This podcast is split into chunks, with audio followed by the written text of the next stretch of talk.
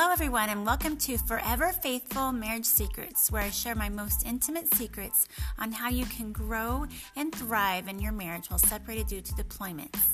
My name is Liz Hauser, and I know marriage life in the military certainly has its ups and its downs, but deployment doesn't have to be all tears and drama. Join me today as I share with you a different way to create a marriage that is fully committed, intentionally loving, and creatively connected even while you're separated. Hey, everybody, this is Liz Hauser with Forever Faithful Marriage Secrets. Thanks for joining me today.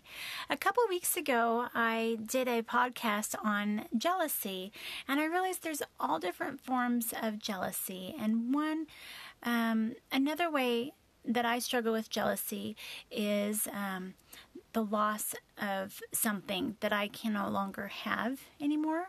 And when I see that other people have that, it makes me sad.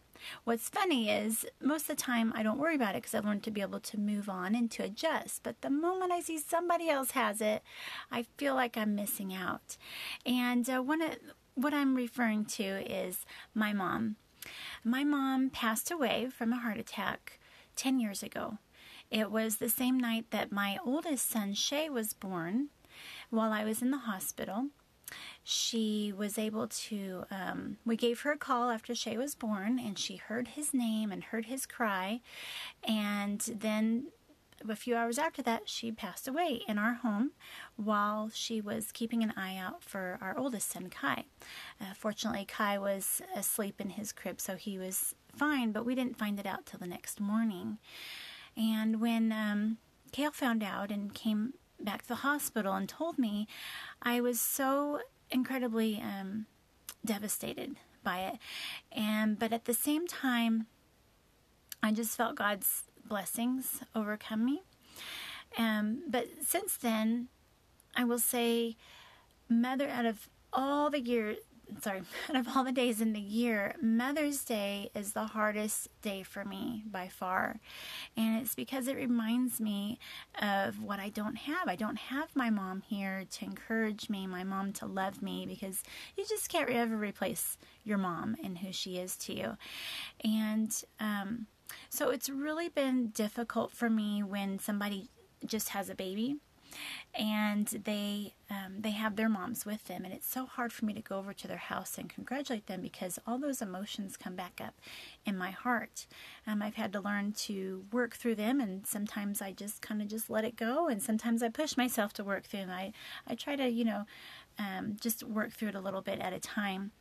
But when i feel that jealousy that you know a friend of mine or somebody has their mom come and visit them i think my first thought is, oh, that must be nice. That must be really nice. I wish I had my mom. And but then I have to remind myself of how God has taken care of me in the midst of not having my mom. Um, he has helped me grow in my faith and trust in Him.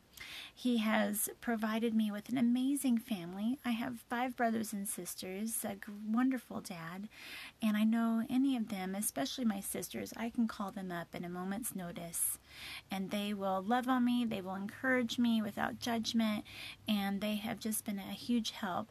In fact, my oldest sister, she's seven years older than me, and she has kind of, in, in some ways, she's still my sister, but in some ways, she has replaced my mom because she was able to talk to my mom about things that I never got to because, you know, for instance, you know, going through premenopause, you know, I didn't need to know.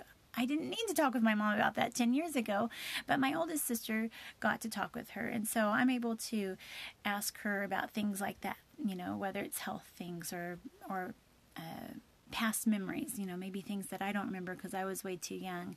And she's just been such an encouragement to me in place of my mom, and I'm so very grateful for that. So when I feel like I'm lacking because I don't have my mom, um, even though it's sad and I miss her, I know that God is still taking care of me and providing me with my wonderful sisters, um, my brothers, and my dad to support and love me.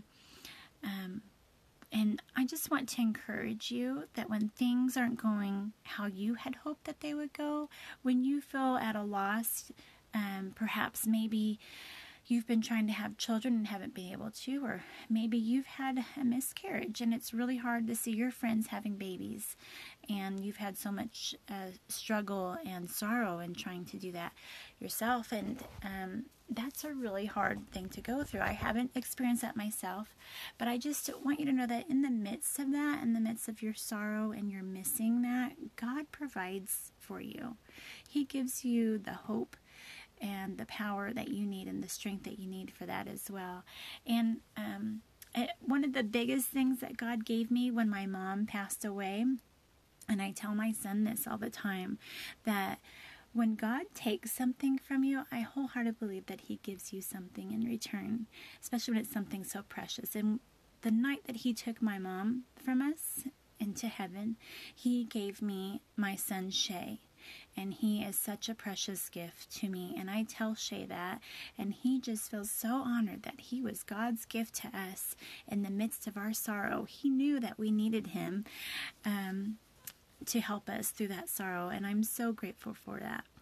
So I hope that you find encouragement in this. If this has been encouraging to you or helpful, please share it with two or three of your friends.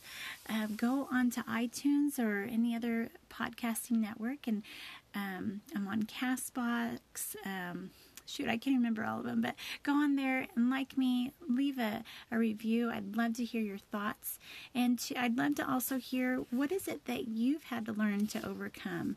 That what has been taken from you that you can't have anymore or that you currently don't have and, and are starting to think that maybe you won't ever have? Um, just how do you find comfort in God? What has God given you in return when He's taken something from you? Um, I hope that you feel blessed today and that you see God's blessings um, in a very special way today. Have a beautiful day, and I will connect with you tomorrow. Bye.